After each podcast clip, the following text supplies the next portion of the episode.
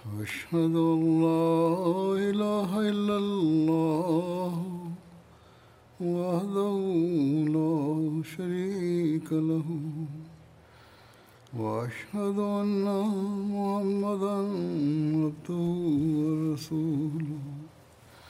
أما بعد فأعوذ بالله من الشيطان الرجيم. بسم الله الرحمن الرحيم. الحمد لله رب العالمين. الرحمن الرحيم. مالك يوم الدين. إياك نعبد وإياك نستعين. اهدنا الصراط المستقيم صراط الذين أنعمت عليهم غير المغضوب عليهم ولا الضالين mungu amsaidie sana anasema nilikuwa nimeeleza machache jinsi makafiri wa makka walivyojiandaa kwa ajili ya vita kuhusu hiyo yapo maelezo mengine kama hivi. Kulikuwa na bwana mmoja umaya bin khalf na mwingine alikuwa abu lahab.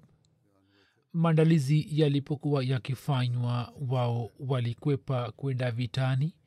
Katika maelezo yake imeendikwa ya kwamba kwa ajili ya vita ile wakuu wa quraish walikuwa wakimshawishi kila mmoja ili waende vitani lakini umaya bin khalf alikuwa anakwepa kwenda vitani.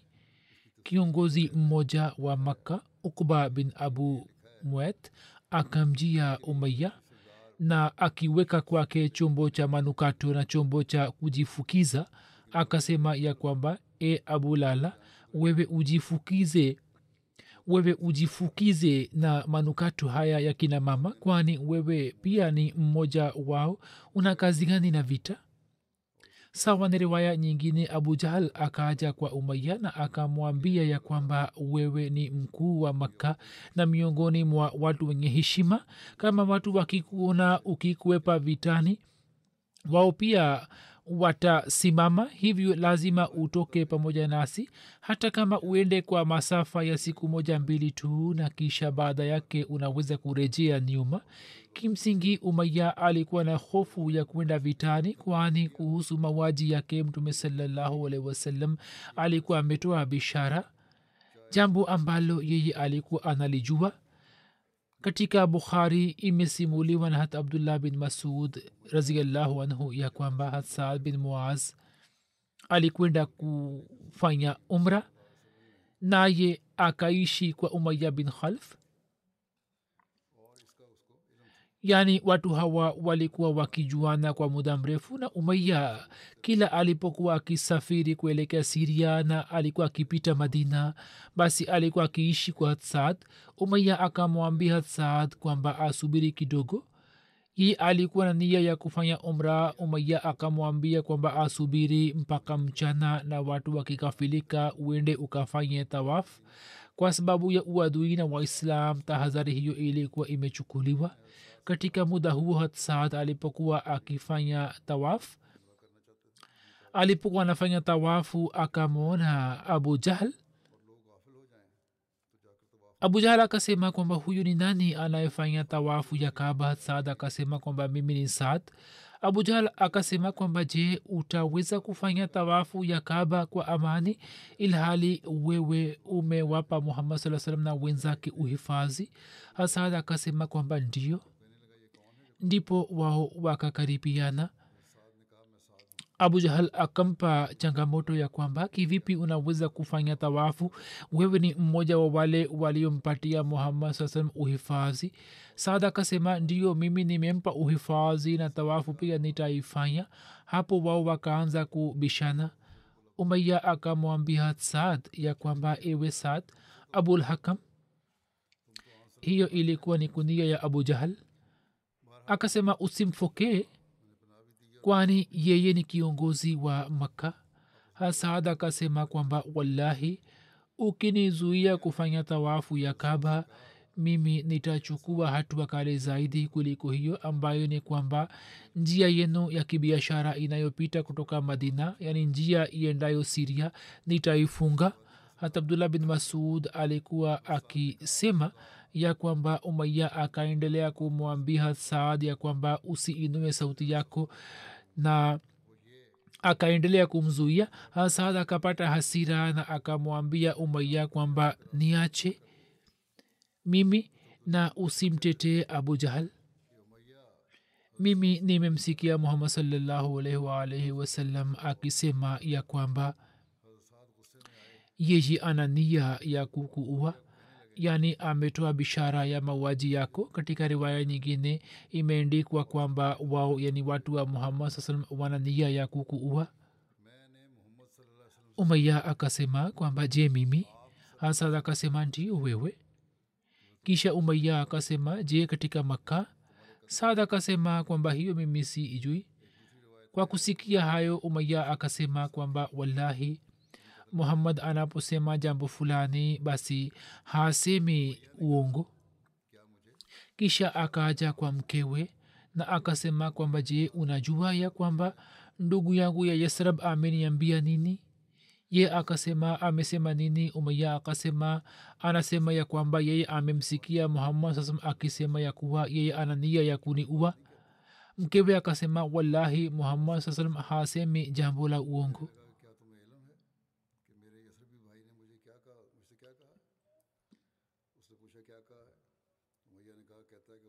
hiyo ilikuwa ni bishara ile ambayo umaya alikuwa na hofu yake na hakuwa na nia ya kwenda vitani zidi ya waislamu. Hata abdullah bin masud alikuwa akisema ya kwamba yeye alipotoka kuelekea badr na ombaomba akaja kuomba msaada mke wa umaya akamwambia kwamba je hukumbuki jambo lile alilokuambia ndugu yako wa yasrab hapo umaya akataka kukwepa vita. Lakini abu jahal akamwambia kwamba wewe ni miongoni mwa wakuu wa bonde hili. Hivyo uende pamoja nasi kwa siku moja mbili tu. Hivyo ye akatoka nao kwa siku mbili na mwenyezi mungu akafanya mpango wa kumwangamiza. Baadhi ya waandishi wa sera wamezungumzia nukta hii kwamba mtume saa salam alikuwa amesema kwamba yeye atamua ila hali mtume saa salam alikuwa hakumua hapo wenye kufafanua wanasema kwamba maana yake ilikuwa ni kwamba yeye atakuwa sababu ya mawaji yake waila mtume saa salam hakumua yeyote isipokuwa ubaye bin khalf aliye ndugu wa umaya bin khalf na mtume saa salam alikuwa amemua yeye katika vita vya uhud. Kisha wachambuzi wanasema ya kwamba huenda saad atakuwa amemwambia umaya ya kwamba watu wa muhammad saa salam watakuua ka, kwani kama imekushaelezwa hapo kabla riwaya inasema vile vile ya kuwa mtume saa salam au watu wake watamua kwa vyote vile mawaji haya yakatokea na hakuna nafasi ya kujadiliana ya kwamba nani aliyemua hii ilikuwa ni bishara iliyopata kutimia vivyo hivyo abulahab pia alikuwa na hofu ya kwenda vitani. Yeye kwa niaba yake alikuwa amemtuma mtu mwingine na mwenyewe alikuwa hakuenda vitani. Sababu ya kuto kwenda kwake vitani ilikuwa ni ndoto ya atika binti abdulmutalib yeye alikuwa akisema ya kwamba ndoto ya atika ni kama vile kitu fulani kichukuliwe kwa mkono. Yaani jambo hili lina uhakika hatmiza bashir ahmad saheb ameandika maelezo yake kama hivi kulikuwa na watu wawili tu waliosita kushiriki katika vita hii nao walikuwa abu lahab na umaya bin khalf lakini sababu ya kukwepa kwao haikuwa huruma kwa waislamu bali abu lahab alikuwa anayeogopa ndoto ya dada yake atika binti abdulmutalib ambayo yeye siku tatu kabla ya kuja kwa zamzam alikuwa ameiona kuhusu maangamio ya quraish na umaya bin khalf alikuwa na hofu ya bishara ile ambayo mtume saa salam alikuwa ameitoa kuhusu kuuawa kwake. Habari ambayo elimu yake alikuwa amekwisha pata kutoka kwa saad bin muaz akiwa katika makka lakini kwa kuwa kwa sababu ya kukaa kwao nyuma makafiri wengine wangeweza kuvunjika moyo. Hivyo viongozi wengine wa quraish kwa kuwapatia ghera na hamasa wakawalazimisha kukubali. Yaani umaya mwenyewe akawa tayari na abu lahab.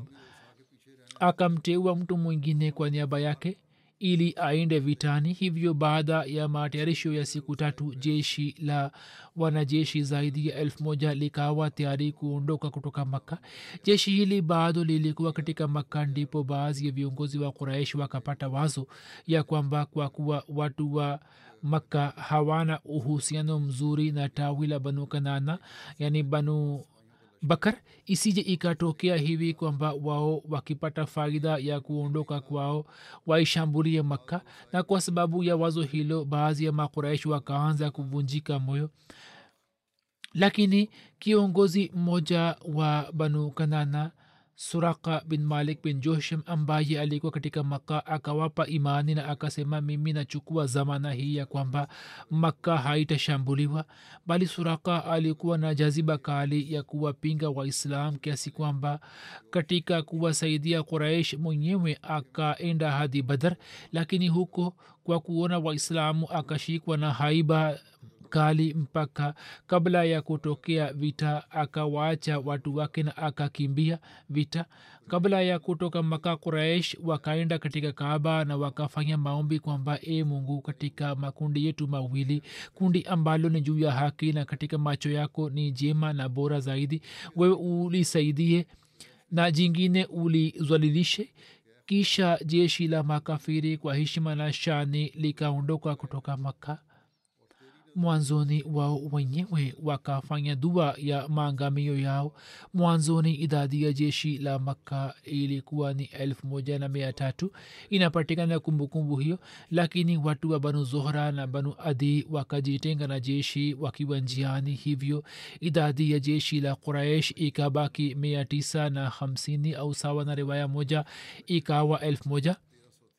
Baada yake wao walikuwa na farasi mia moja au mia mbili ngamia mia saba na diraya mia sita au silaha na silaha zingine za kivita masalan mikuki na panga na mishale na upinde na kadhalika katika idadi za kutosha. Kuhusu maangamio ya viongozi wa quraish kuna ndoto ya juhem bin salt inayopatikana kwenye historia watu wa quraish walitoka makka na wakapiga kambi katika johfa jofa inapatikana ikiwa na umbali wa maili themanini na mbili kutoka makka kuelekea madina. Hapo juhem bin salt akawaambia watu ya kwamba mimi nimeota ndoto ya kwamba mtu mmoja amekuja akipanda farasi na ngamia moja pia ni pamoja naye na mtu huyo anasema ya kwamba utba bin rabia ameuawa na shaba bin rabia ameuawa na abulhakam bin hisham yani abu jahal pia akauawa na umaya bin khalf pia akauawa na fulani na fulani na katika viongozi wa quraish watu ambao baadaye wakauawa katika badar yeye akataja majina yao kisha mtu huyo akipiga mkuki kwenye shingo la ngamia yake akamwacha katika jeshi letu. Na katika jeshi letu mahima yote yakashika damu ya ngamia yule. Abu jahal aliposikia ndoto hiyo akasema kwa masihara na hasira kwamba katika banu mutlib amezaliwa nabii huyo mwingine. Kesho tukipigana vita itajulikana wazi ya kwamba nani ana uwawa kwa vyovyote vile kama imekwisha elezwa ya kwamba abu sufian akabadilisha njia na akarudi nyuma. Ye akamtumia abu jahal ujumbe ya kwamba sasa hakuna haja ya kupigana vita hivyo urudi nyuma na kama ilivyokuwa imeelezwa safari ya nyuma ya kwamba hata abu sufian mwenyewe kama tahadhari akaenda mbele ya msafara wake na akasimama karibu na chimchim ambako akamuliza mtu fulani kwama yeye amemwona yeyote. Akija huko mtu huyo akasema sikuona kitu isipokuwa nimewaona wapanda farasi wawili ambao wakakalisha ngamia yao karibu na mlima huo na wakichota maji wakaondoka.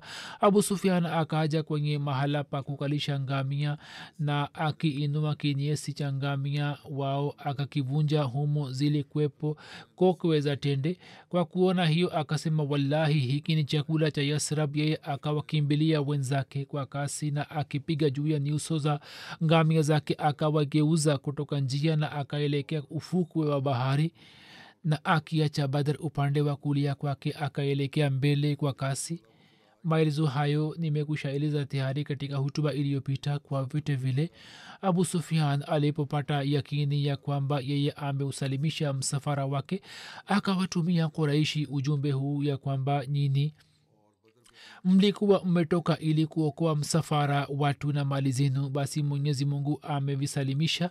Hivyo nyini murudi nyuma. Lakini kwa kusikia ujumbe huo wa abu sufian abu jahal akasema wallahi sisi katu hatutarudi nyuma mpaka tufike eneo la badar badar ilikuwa sehemu ya kufanya tamasha na sherehe katika sherehe za arab ambapo kila mwaka walikuwa wakifanya mnada fulani. Ye akasema kwamba sisi tutaishi huko kwa siku tatu tutachinja ngamia tutawalisha watu chakula na kuwanywesha pombe. Wajakazi wetu wataimba mbele yetu warabuni mzima utasikia habari zetu na habari za safari na jeshi letu kisha wao daima wataendelea kutuogopa. Hivyo endeleeni kusonga mbele kwa ajili ya kusimamisha haiba fulani akatamka yote kwamba sisi lazima tutafika huko tukiwa na jeshi la kivita pamoja nao ili kuwepo kabila la banu zohra na kuhusu hilo imeendikwa ya kwamba kabila hilo likaamua kurejea nyuma. Abu sufian alipopata ujumbe kwa kusikia hayo akhnas bin sharik ambaye alikuwa mwenza wa banu zohra akasema eni banu zohra mwenyezi mungu amesalimisha mali zenu na pia amemwokoa mwenzenu makhzama bin nofal huyo alikuwepo katika msafara wa abu sufian nini mlikuwa mmetoka majumbani ili muokoe makhzama na mulinde mali zenu?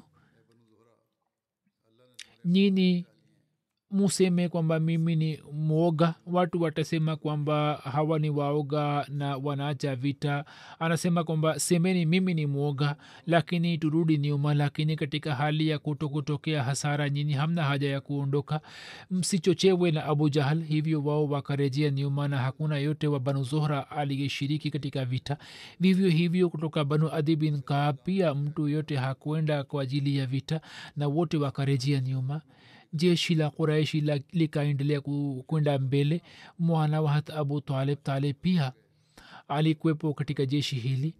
Yeye akaongea na baadhi ya watu wa quraish quraishi wakasema kwa zihaki wallahi eni bani hashim sisi twajua ya kwamba japokuwa mmetoka pamoja nasi lakini huruma zenu za moyo zi pamoja na muhammad salllahu alaihi wasallam. Kwa kusikia hayo twale pamwe na watu wake kadhaa akarejea makka.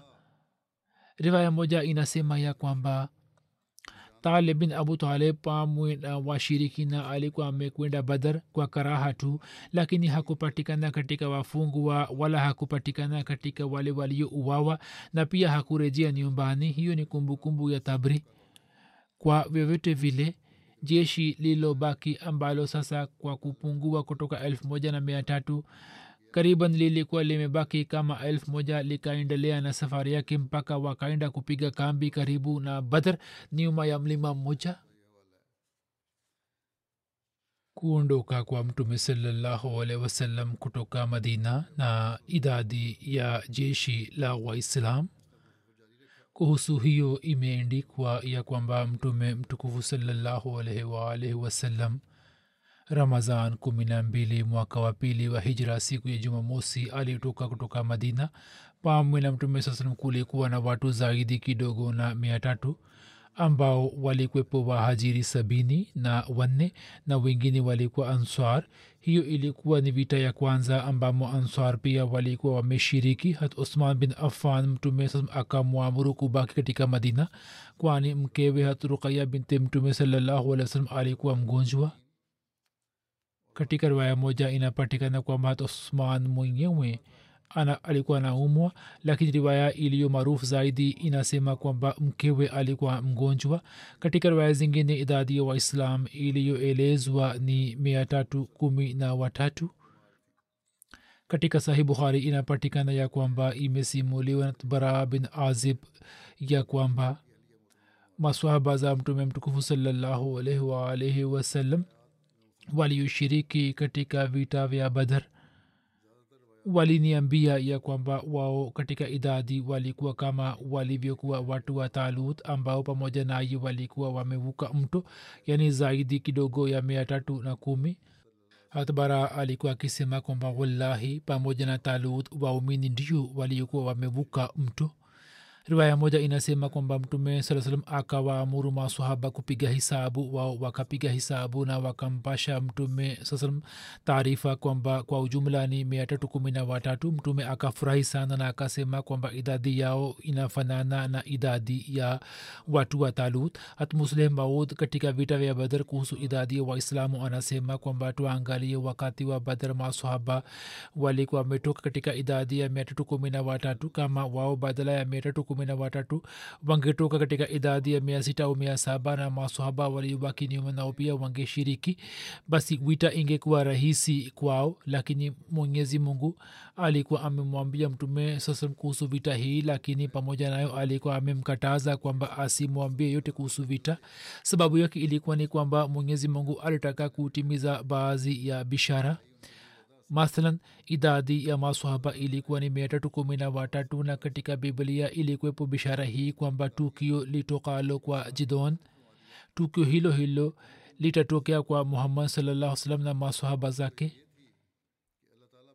Na jidon nabii alipopigana na adui wake idadi ya kundi lake ilikuwa ni mia tatu kumi na watatu. Kama masahaba wangejua kwamba sisi tunatoka madina kwa ajili ya vita basi wao wote wangetoka na idadi yao ingezidi kuliko mia tatu kumi na watatu. Chini ya hikma hiyo mwenyezi mungu akaficha amri hii ili idadi ya masahaba isizidi kuliko mia tatu kumi na watatu kwani kuondoka kwa masahaba hawa katika idadi ya mia tatu kumi na watatu kungeweza kutimiza bishara. Hivyo ilikuwa muhimu kwamba habari ya vita ingefichwa na baada ya kufika katika medani masohaba wakaambiwa kwamba sasa mtapigana na jeshi la quraishi.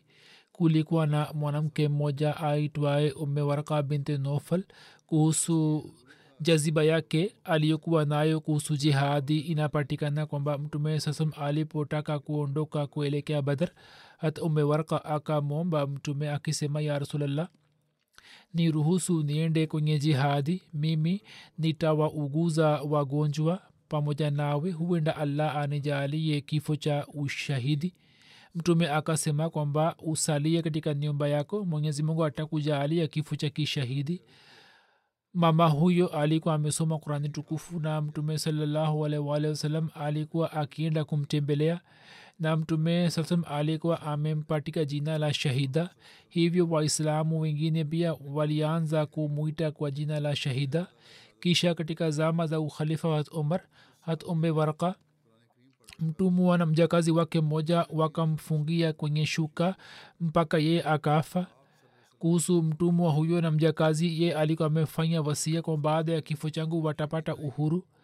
Wauaji hawa kwa amri hat umar wakanyongwa hat umar akasema kwamba mtume sasam alikuwa amesema kweli. Mtume sasalam alikuwa anasema kwamba twende pamoja nami twende tumwone na tukutane na shahida. Mtume alipokuwa akienda kumtembelea umar pia alikuwa anaenda pamoja naye. Kuhusu jeshi la kiislam maelezo yake yameendikwa hivi kwamba sawa ni riwaya moja katika vita hii waislamu walikuwa na farasi tano na kwa wengine kulikuwa na farasi wawili tu. Farasi moja alikuwa ni ya hat miqdad na mwingine alikuwa ni hat zubair. Na hat ali amefanya ame, ameeleza riwaya moja kwamba siku ya badr hat miqdad alikuwa na farasi yake tu. Waislamu walikuwa na diraya sitini na idadi ya ngamia ilikuwa ni ngamia sabini au themanini ambao juu yake wote walikuwa wakipanda kizamu. Mtume salalaa salam hat ali na hat marsad bin abu marsad walikuwa wakipanda ngamia moja kwa zamu zamu ya mtume salallahu alehi wasalam ilipofika wenzake wawili wa mtume salaa salam wakamwomba kwamba ya rasulllah sisi tunatembea kwa miguu badala yako na wewe uendelee kupanda juu ya ngamia. Hapo mtume salallahu akasema kwamba nini hamna nguvu zaidi kuliko mimi na sio maana kwamba mimi si hitaji thawabu au malipo. Mimi pia nataka kupata thawabu ya vita hii na safari hiyo kwa ajili ya masahaba watukufu kulikuwa na dua moja ya mtume salallahu alaihi kuhusu dua hiyo. Imeendikwa kwamba njiani wakielekea maeneo fulani mtume saa akawaombea masahaba zake akisema kwamba ewe allah hawa hawana viatu uwapatie vipando. Watu hawa hawana mavazi uwajalie mavazi. Watu hawa wana njaa uwalishe mpaka washibe. Watu hawa wana hali mbaya uwajalie fadhila na mali nyingi. Hivyo dua hiyo ikapokelewa na waliorejea kutoka vita vya badar hakuwepo mtu yote. Isipokuwa kama alitaka kwenda kwenye safari basi alipata ngamia moja wawili kwa ajili ya matumizi yake na watu wasiokuwa na mawazi wakapewa mawazi na wakapewa mali nyingi na matumizi ya kutosha na pia wakapewa malipo ya kuwaachisha wafungwa wa kivita mpaka kila familia ikawa tajiri. Baadhi ya watu wakasalia madina. Wengine walikuwa wanajeshi wenye umri mdogo ambao mtume akatoa amri ya kuwarudisha nyuma. Kuhusu hiyo imeendikwa kwamba amri hii ya kuelekea badar ijapokuwa ilikuwa kwa ajili ya watu wote lakini nafasi haikutolewa kwa ajili ya maandalizi makubwa. Hivyo riwaya inasema kwamba baadhi ya watu wakasema kwamba tuna vipando vilivyo mbali kidogo na madina sisi tuvilete hapo wakaambiwa kwamba hapana. Hivyo watu hao wakaachwa au wakaelekea bila vipando vyao huzur anasema kwamba jambo hili lililoendikwa kwamba tangazo hili lilikuwa ni kwa ajili ya wote. Lilikuwa kwa ajili ya wote lakini hata hivyo kulikuwa na masharti yake na mtume saa salam hakuwapatia watu nafasi zaidi ili watu wengi wasije wakawa tayari. Na imeendika kwamba walikuwepo watu wenye imani ambao kwa sababu uzuri fulani wakapewa ruksa ya kubaki nyuma kama alivyotaja hat usman na pia abu umama bin swalba mama yake alikuwa anaumwa lakini ye akaamua kwenda katika vita lakini mtume akamwamuru kwamba yeye abaki kwa mama yake aliye mgonjwa. Mtume sasa aliporejea kutoka badr mama yake alikuwa amekusha fariki dunia. Mtume saa salam akaenda kwenye kaburi lake na akafanya dua na maombi kwa ajili yake. Hasa bin ubada ambaye kwa jaziba alikuwa akiwatayarisha watu kwa ajili ya safari akanaatwa na nyoka hivyo akabaki katika madina. Vivyo hivyo mtume mtukufu salllahualhi wasallam akiwa njiani akisimama katika sehemu moja. Mujahidin waliokuwa na umri mdogo akawa umuru kurejea nyuma. Mmoja wao alikuwa ni umer bin abi waqas. Yeye aliposikia amri hiyo akaanza kulia. Hapo mtume salllahualhi wasallam akamruhusu kwenda katika vita hivyo yeye akashiriki katika vita na akauawa shahidi. Mujahidin wenye umri mdogo waliorudishwa nyuma miongoni mwao walikuwepo usama bin zaid rafi bin khadij bara bin azib husaid bin zuhair zaid bin arkam na zaid bin thabit. Hat musleh maud anasema ya kwamba leo zama imewadia ambapo watu kwa ajili ya ku epukana na nafasi ya kujitolea kwa ajili ya islam na iman wanatafuta uzuru na muda ukiwadia wanasema kwamba sisi tuna shida hii na vile lakini chini ya nguvu tukufu ya mtume salallahu wasalam jaziba ya kujitolea ilikuwa imepatikana kwa waislamu mpaka hata tuache wanaume na wanawake waliobalehe hata watoto pia walionekana wakiwa na jaziba hiyo mpaka katika vita vya badar mtume salallahu akawaita maswahaba ili aweze kuwachagua watu ambao wanaweza kupigana vita. Wakati ule kuhusu kijana moja inapatikana kwamba maswaba wengine na yeye mwenyewe pia anaeleza kwamba watu waliposimama kwa ajili yake yeye pia akasimama pamoja nao ili aweze kupata nafasi ya kujitolea kwa ajili ya islam. Yeye alikuwa na kimo kadogo. Hivyo alikuwa na wasiwasi kwamba huenda asiweze kuchaguliwa. Hivyo akasimama juu ya vidole vyake na akainua visigino vyake ili aweze kuonekana kuwa na kimo kirefu na asifahamike kuwa mnyonge au mzaifu mtume akasema kwamba kijana asipokelewe chini ya umri wa miaka kumi na mitano na wakati wa kuchagua aliposema kwamba huyu ni mtoto ni nani aliyemsimamisha? Mwondoeni. Kama leo ingetokea huenda mtoto angeanza ku, ku, ku, kuruka kwa furaha kwamba mimi nimesalimika lakini mtoto huyo alipotolewa nje mtoto huyo akaanza kulia akalia sana mpaka mtume akapata huruma kuhusu yeye na akasema kwamba haya kijana huyo pia apokelewe katika jeshi katika safari hii.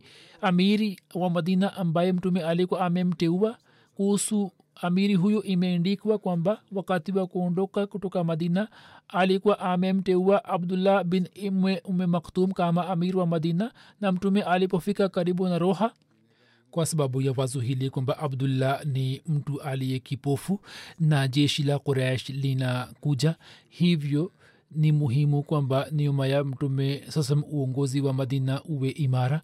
Hivyo akamteua abu ulubaba bin munzir kama amir wa madina na akamrudisha na akatoa amri kuhusu abdullah bin ume maktum kwamba yeye abaki kama imamu salat lakini uongozi au shughuli za kiuongozi zifanywe na abu lubaba. Kwa ajili ya quba akamteua asim bin adi kama amir. Kuhusu bendera ya jeshi la kiislam imeendikwa kwamba mtume salallahu wasalam alikuwa amempatia musa bin omer bendera ya jeshi la kiislam. Bendera hii ilikuwa na rangi nyeupe na kulikuwa na bendera mbili zenye rangi nyeusi. Hat ali alikuwa ameshika moja ambayo ilikuwa inaitwa iqab.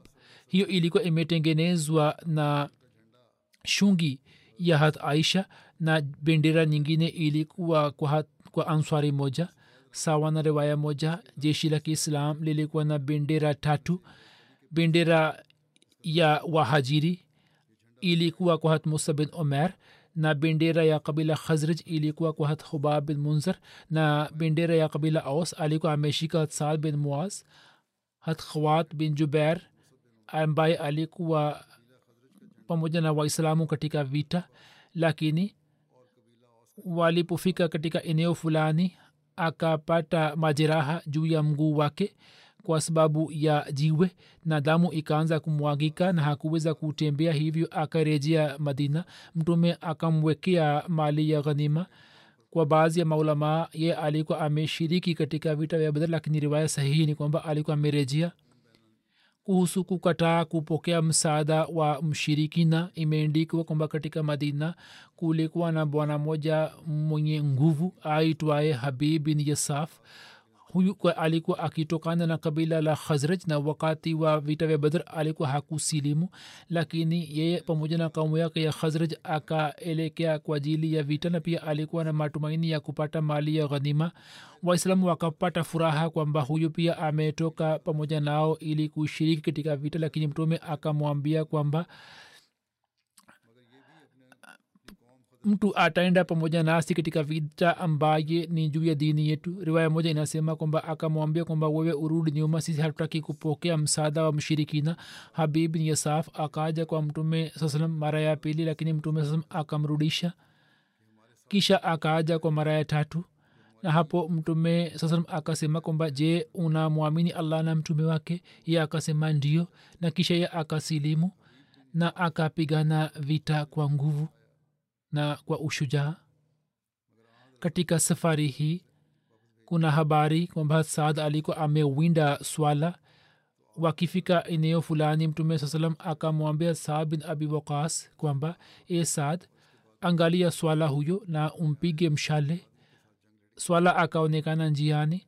Hapo mtume saa akasimama na akaweka kidevu kitakatifu chake katikati ya mabega na masikio ya hasad na akasema kwamba rusha mshale e allah usawazishe mshale wake. Kisha ye akapiga mshale na mshale ukaenda kumpiga swala. Hapo mtume saa salam akatabasamu na saad akaenda akikimbia na akamkamata swala. Swala bado alikuwa akipumua yeye akamchinja na akamleta kisha kwa amri ya mtume saa salam akawagawia maswahaba wote. Mtume saa salam akaendelea na safari yake.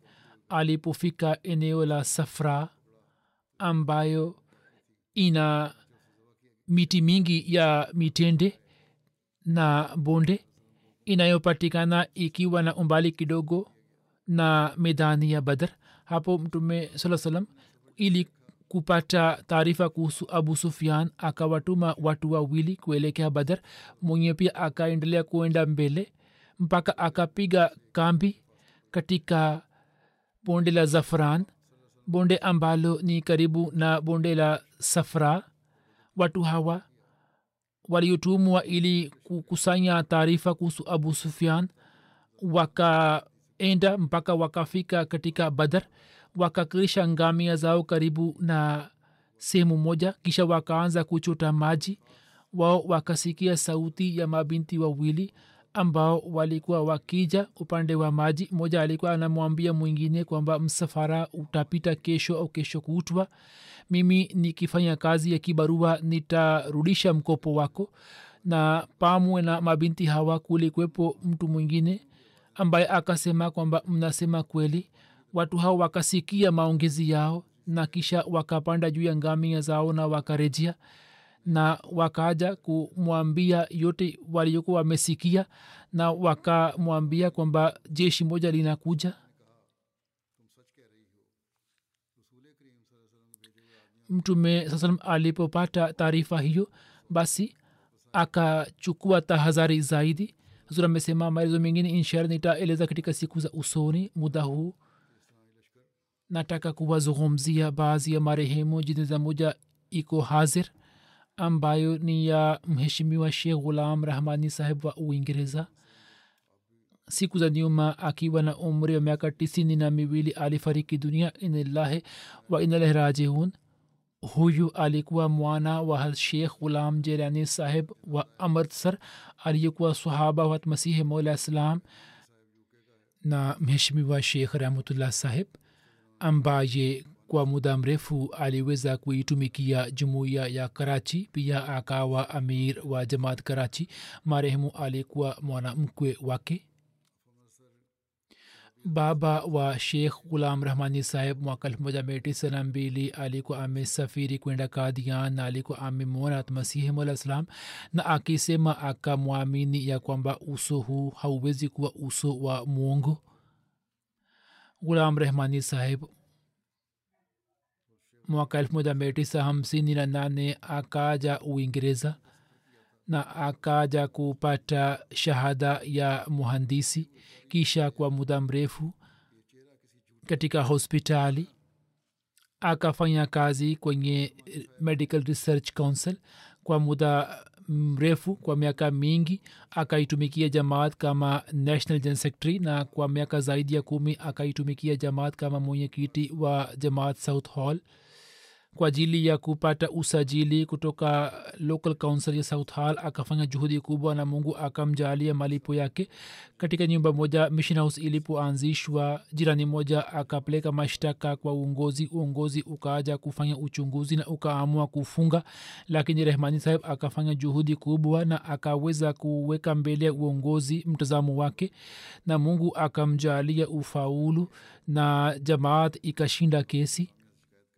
rehmani saheb kwa miaka mingi akaendelea kuandaa darasa kila jumapili na akaweza kuwaambia watu wengi kuhusu mafundisho ya islam na ahmadiyat.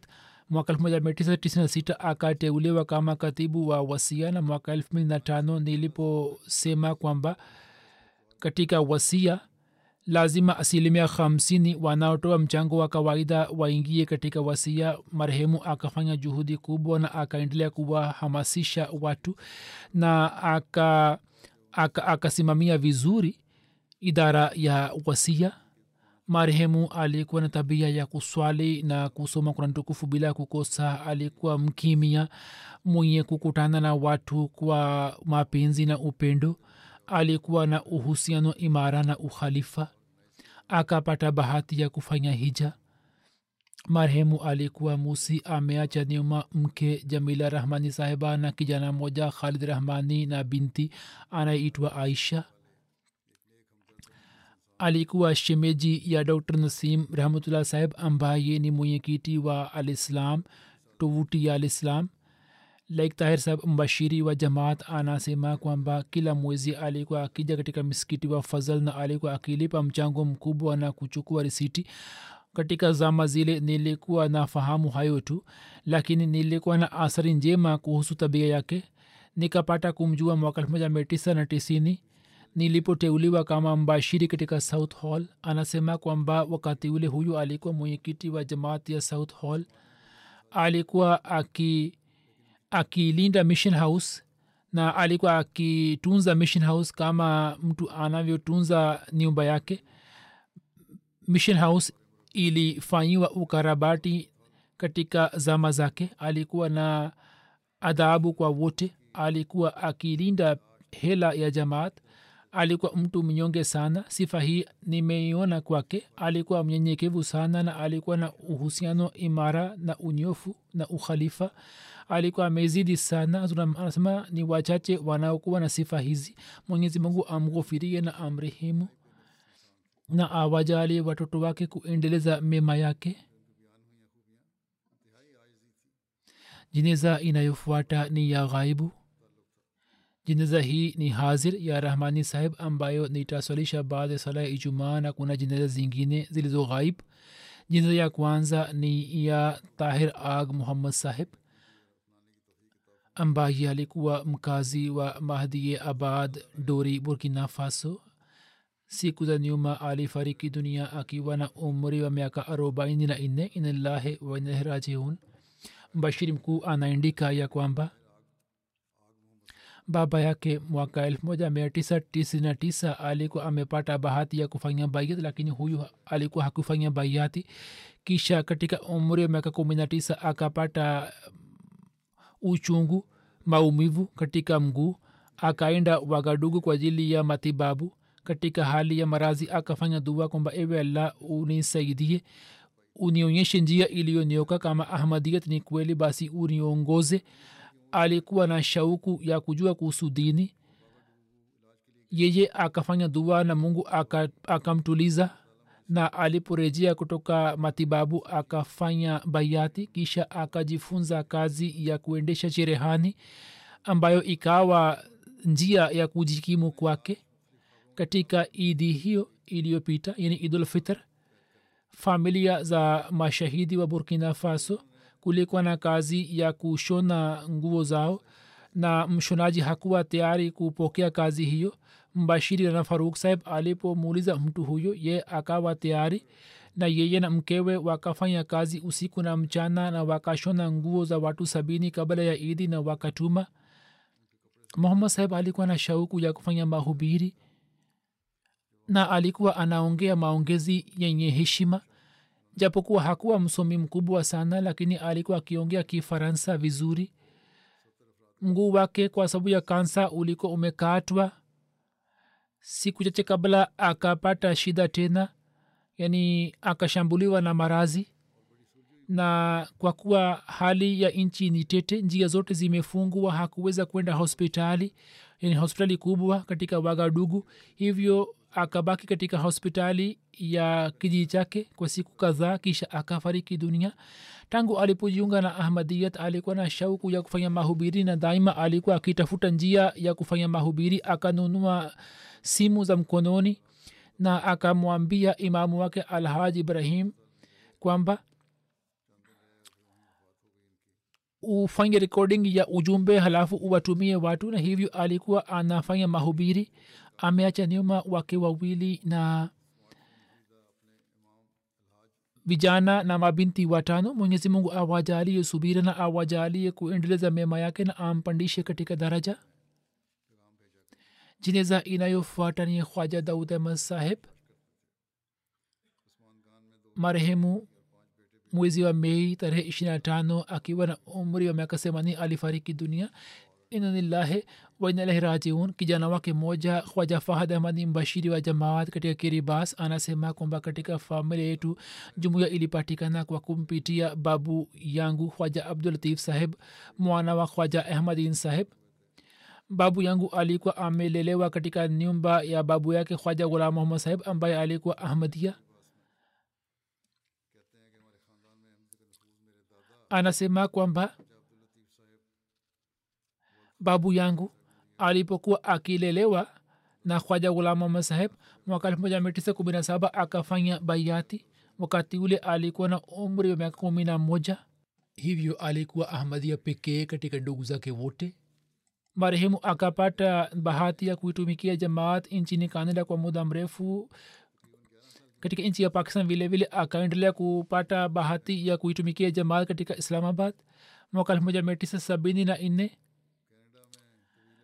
yeye aliitumikia jamaat kama kaimahmadia na khalifa mtukufu watatu alipokuja katika bunge la pakistan. Ye akapata bahati ya kumtumikia khalifa mtukufu watatu alikuwa ameeleza maneno yenye furaha kuhusu marehemu. Alikuwa civil engineer. Alikuwa na mapenzi na upendo kwa ukhalifa. Alikuwa tayari kutekeleza wajibu wake wote katika jamaat. Wakati wa kifo chake alikuwa katika center na alikuwa katika kikao cha jamaat kabla ya kuondoka kwenda nyumbani akapata maumivu kwenye kifua chake na katika dakika chache akaelekea mbele ya mola wake. Marehemu alikuwa musi ameacha nyuma mke na vijana wanne na binti moja kama nisemavyo mwanawake moja ni mbashiri katika keribas na huko kwa sababu ya shughuli za jalsa na shughuli za kijamaati hakuweza kuja canada na hakuweza kushiriki katika mazishi ya baba yake mwenyezimungu amjaalie subira na ampandishe marehemu katika daraja. Anayefuata ni mheshimiwa sayid tanvir shah saheb huyu pia ni mkazi wa siskaton canada. Aliyefariki dunia katika paragoe alikuwa ameenda kufanya wakfe arzi inanillahi wainalehi rajiun. Marehemu pia ana kijana moja tu raza shah ambaye ni mbashiri wa jamaat mama wa tanwir shah saheb alikuwa ametoka turkestan pamoja na ndugu yake haji junudullah na mama alikuwa amekuja kadian kufanya baiati kijana wake anaandika kwamba babu yangu sege bashir sa saheb alikuwa mjukuu wa sayid abdusa shah saheb aliyekuwa sahaba wa masihi mala salam hivyo ye alikuwa na uhusiano hat umme tahir marehemu. Alikuwa mjumbe mwaminifu wa jamaat. Daima alikuwa tayari kwa ajili ya kuitumikia. Kijana wake anaandika kwamba alikuwa akitupeleka katika mipango ya jamaat na kila ijumaa alikuwa anatupeleka kwa ajili ya ijumaa. Alikuwa anatoa umuhimu mkubwa katika swala la kujitolea na alikuwa anatoa sehemu makhsus kwa ajili ya michango na alikuwa akiwahimiza watu wa familia yake alikuwa na shauku ya kufanya mahubiri. Mara nyingi alikuwa akisema kwamba kivipi tunaweza kufanya mahubiri mazuri katika jamaat? Alieleza kwa furaha kwamba katika nchi ya paragoe amepata baiati mbili. Alikuwa na tabia ya kurizika kwa kile alichokuwa nacho. Hakutaka mali hakuwa na tamaa yote bali yale aliyompatia allah alikuwa anamshukuru ana allah alikuwa na imani juu ya allah kwamba akihitaji kitu mungu atampatia tu na akipata shida alikuwa anasema kwamba tufanye dua mungu atatujalia na mungu alikuwa anamsaidia. Kijana wake anasema kwamba alikuwa ananiambia mara kwa mara kwamba ukiwa mbashiri ufahamu wajibu wako na ufanye kazi kwa ikhlas. Mke wake anasema kwamba tuliishi kwa pamoja miaka thelathini na tisa na mimi nimeona kwamba yeye hakuwa na mapungufu yoyote alikuwa na uhusiano wa upendo na unyofu na ukhalifa na alikuwa akiwahimiza watoto wake. Mwenyewe pia alikuwa akitembea juu ya njia iliyonyoka na alikuwa akiwaambia watoto kushika njia hiyo. Anasema kwamba katika maisha yote tuliyoishi kwa pamoja hakueleza mabaya kuhusu mtu yoyote kisha alikuwa akiwajali ndugu zake na ndugu zangu.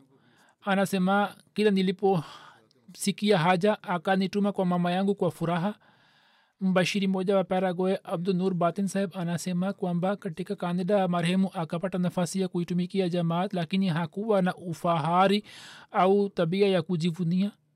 Alikuwa na shauku ya kuitumikia jamaat. Alipokuwa anaenda sehemu fulani alikuwa anatekeleza wajibu wake kwa upendo mkubwa sana. Anasema kwamba hata vijana wa jamaat paraguay walikuwa wameathirika sana ye akawafundisha subira na jinsi ya kuwa karimu wageni? Sadr jamaat rajaina habiburahman saheb anasema kwamba marehemu alikuwa mtu mwenye imani daima alikuwa akitabasamu. Sikumwona katika hasira. Alikuwa akiwatendea wote kwa mapenzi na kwa huruma na alikuwa hachoki katika shughuli za jamaat. Ilikuwa inaonekana kwamba mtu huyo ana shauku ya kupata razi ya allah tu alikuwa na upendo mkubwa na ukhalifa. Kuna mwanajumuya mpya wa paragoe elias ilovir saheb anasema kwamba sikumjua sana. Nilikuwa namjua kutoka muda mchache tu lakini katika muda huo mfupi yeye ameniachia somo kubwa na kwa ajili ya marafiki zangu. Ameacha urisi ulio azim ambao ni wapya katika njia ya islam. Sisi tumejifunza subira kutoka kwake na sisi tumejifunza jinsi tunaweza kuwa wazuri na wema kwa wengine.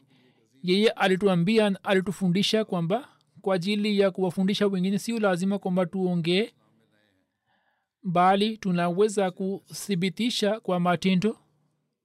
Na kwa njia hiyo watu wanajifunza na pia mahubiri yanafanywa.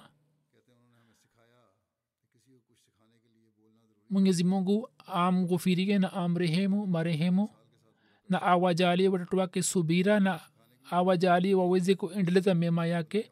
Anayefuata ni rana muhammad zafullah khan saheb ambaye alikuwa mbashiri wa jamaat naye pia alifariki dunia siku za nyuma. Alikuwa mwana wa rana ataullah khan saheb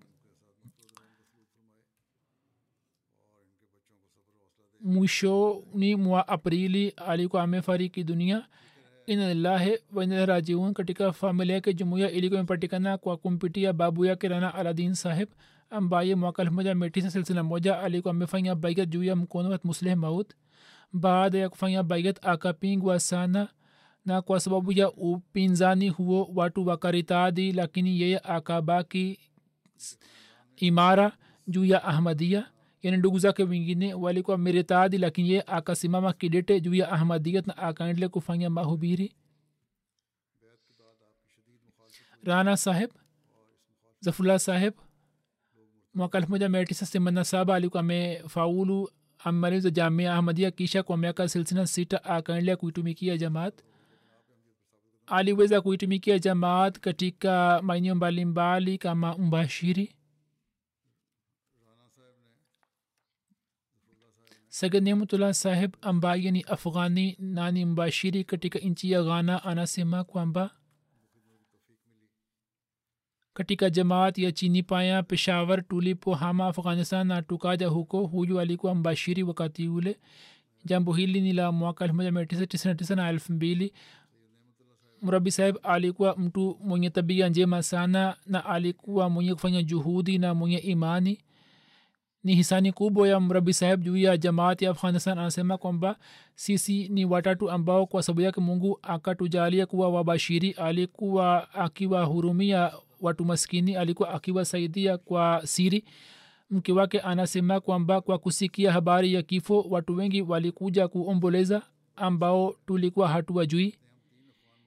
Wao walikuwa na huzuni kwamba mrabi saheb alikuwa amebeba amebeba matumizi yetu akichukua kutoka ndugu zake na watu wenye wasaa alikuwa akiwasaidia watu hao maskini itakuwaaje? Sasa baada ya kifo chake kuna mwanamkwe wake ambaye ni mbashiri wa jamaat anasema kwamba ni wachache ambao nimewaona wanaofanana na nadhfullah khan saheb ambao wanawasaidia wana watu. Anasema sikuwahi kuona kibri katika tabia yake alikuwa mwenye kuwasamehe wote alikuwa akitangulia kuwasamehe alikuwa mwenye kuwapenda wote na kuwasaidia wote. Ameacha nyuma mama na mke na mabinti watatu. Mwenyezi mungu ampandishe marehemu katika daraja na amghofirie na amrehemu na awajalie watoto wake kuendeleza mema yake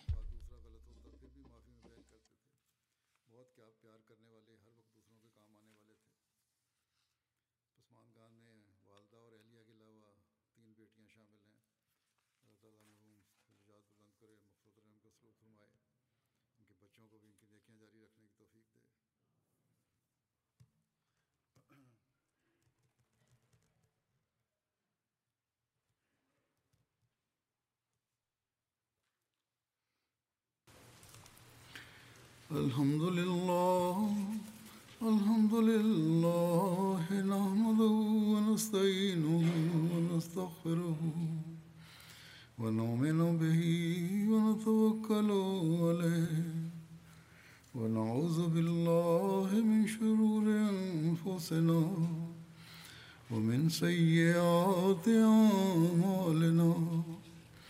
من يهده الله فلا مضل له ومن يضلل فلا هادي له. ونشهد أن لا إله إلا الله ونشهد أن محمدا عبده ورسوله. عباد الله رحمكم الله. إن الله يأمر بالعدل والإحسان وإيتاء ذي القربى وينهى عن الفحشاء والمنكر والبغي يعظكم لعلكم تذكرون. اذكروا الله يذكركم وادعوه يستجب لكم ولذكر الله أكبر.